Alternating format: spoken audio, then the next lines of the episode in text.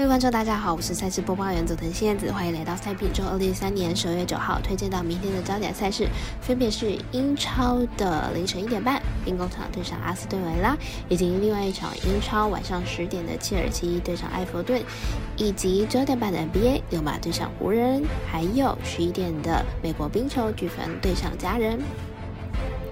插播一段工商服务，目前台湾运彩已经公告呼吁，目前第二届的网投会员可以到官网申请第三届的网投会员了。如果有使用习惯的彩迷，记得快到官网填写资料，指定服务经销商编号九三一一九一零七，让您可以顺利沿用网投服务，避免需要重新申请的窘境哦。节目开始之前，必须提醒大家记得帮忙点赞追踪，才不会错过精彩的教战赛事分析还有推荐。另外，这里合法微微开盘时间总是偏晚，所以本节目都是参照国外投注范口来分析，节目内容仅供参考，马上根据开赛时间来逐一介绍。首先要推荐到的是英超的兵工厂对上阿斯顿维拉。这场比赛呢是英超联赛主队阿斯顿维拉，目前排名在联赛第三名，球队战绩十胜二平三败。阿斯顿维拉目前表现非常的好，球队意外的在联赛前赛的位置，这对于阿斯顿维拉来说呢是一件非常值得开心的事情。其中球队相当擅长主场作战，主场成绩七胜零平零败，球队主场表现是目前英超的第一名，其中主场一共打入二十。四球仅丢失五球，这次坐镇主场面对兵工厂，或许阿斯顿维拉有一定的爆冷可能。客队兵工厂目前排名在联赛第一名，球队战绩十一胜三平一败。兵工厂目前维持榜首位置，而且最大竞争对手曼城近期表现不稳定。兵工厂如果呢想要保持联赛领先优势，就必须好好把握拉开分差的机会。这次球队客场出征此赛季赛马。兵工厂的战衣绝对不低，但是阿森对维拉的主场呢非常的硬，球队可是在主场取胜过曼城的，因此呢这场比赛两队会打得相当张灼，应该一球之差分出胜负，预测正比一比零、二比一。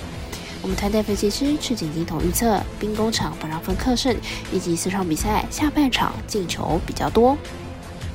接下来看到九点半的 NBA，勒马对上湖人，本场比赛将会出炉第一届。季洲锦标赛的冠军，六马和湖人两队在前面的锦标赛都打得特别的卖力，明天比赛估计会相当接近。六马最近几场比赛维持一如往常的进攻火力，单场得分都至少一百二十分，明天比赛可以预期也是一百分是一百二十分起跳。湖人本季主场表现强势，在主场输的两场比赛都是背靠背作战，上一场比赛对上鹈鹕也攻下了一百三十三分，明天绝对有本钱和六马拼进攻，看好本场比赛大分过关。我们。赛事解读魔术师报道节推荐，此场比赛总分大于两百四十点五分。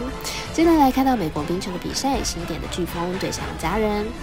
飓风近期状况并不好，已经推下了客场三连败，而且单场得分都不超过两分。上一场比赛也从两分领先被逆转，气势并不好。近期家人的赛程并不轻松，但是家人依然能够维持稳定的成绩。明天面对境况比较差的飓风，应该可以把握住胜利了。本季是家人近年来最有竞争力的一年，上一场比赛已经是本季第三次完封对手，攻防两端都发挥的相当好，看好本场比赛家人不让分过关。我们赛事读魔术师快来姐推荐家人不让分主胜。最后来看一下，呃，英超的切尔西对上埃弗顿这场比呢，这场比赛是英超联赛主队埃弗顿目前排名在联赛第十七名，战绩六胜二平七败。球队这个赛季主要拼取保级，而上一轮埃弗顿坐镇主场以三比零爆冷赢了纽卡索联，因此呢，应该会提振了不少埃弗顿的士气。这次比赛仍然主场出身，面对战力低于纽卡索联的切尔西，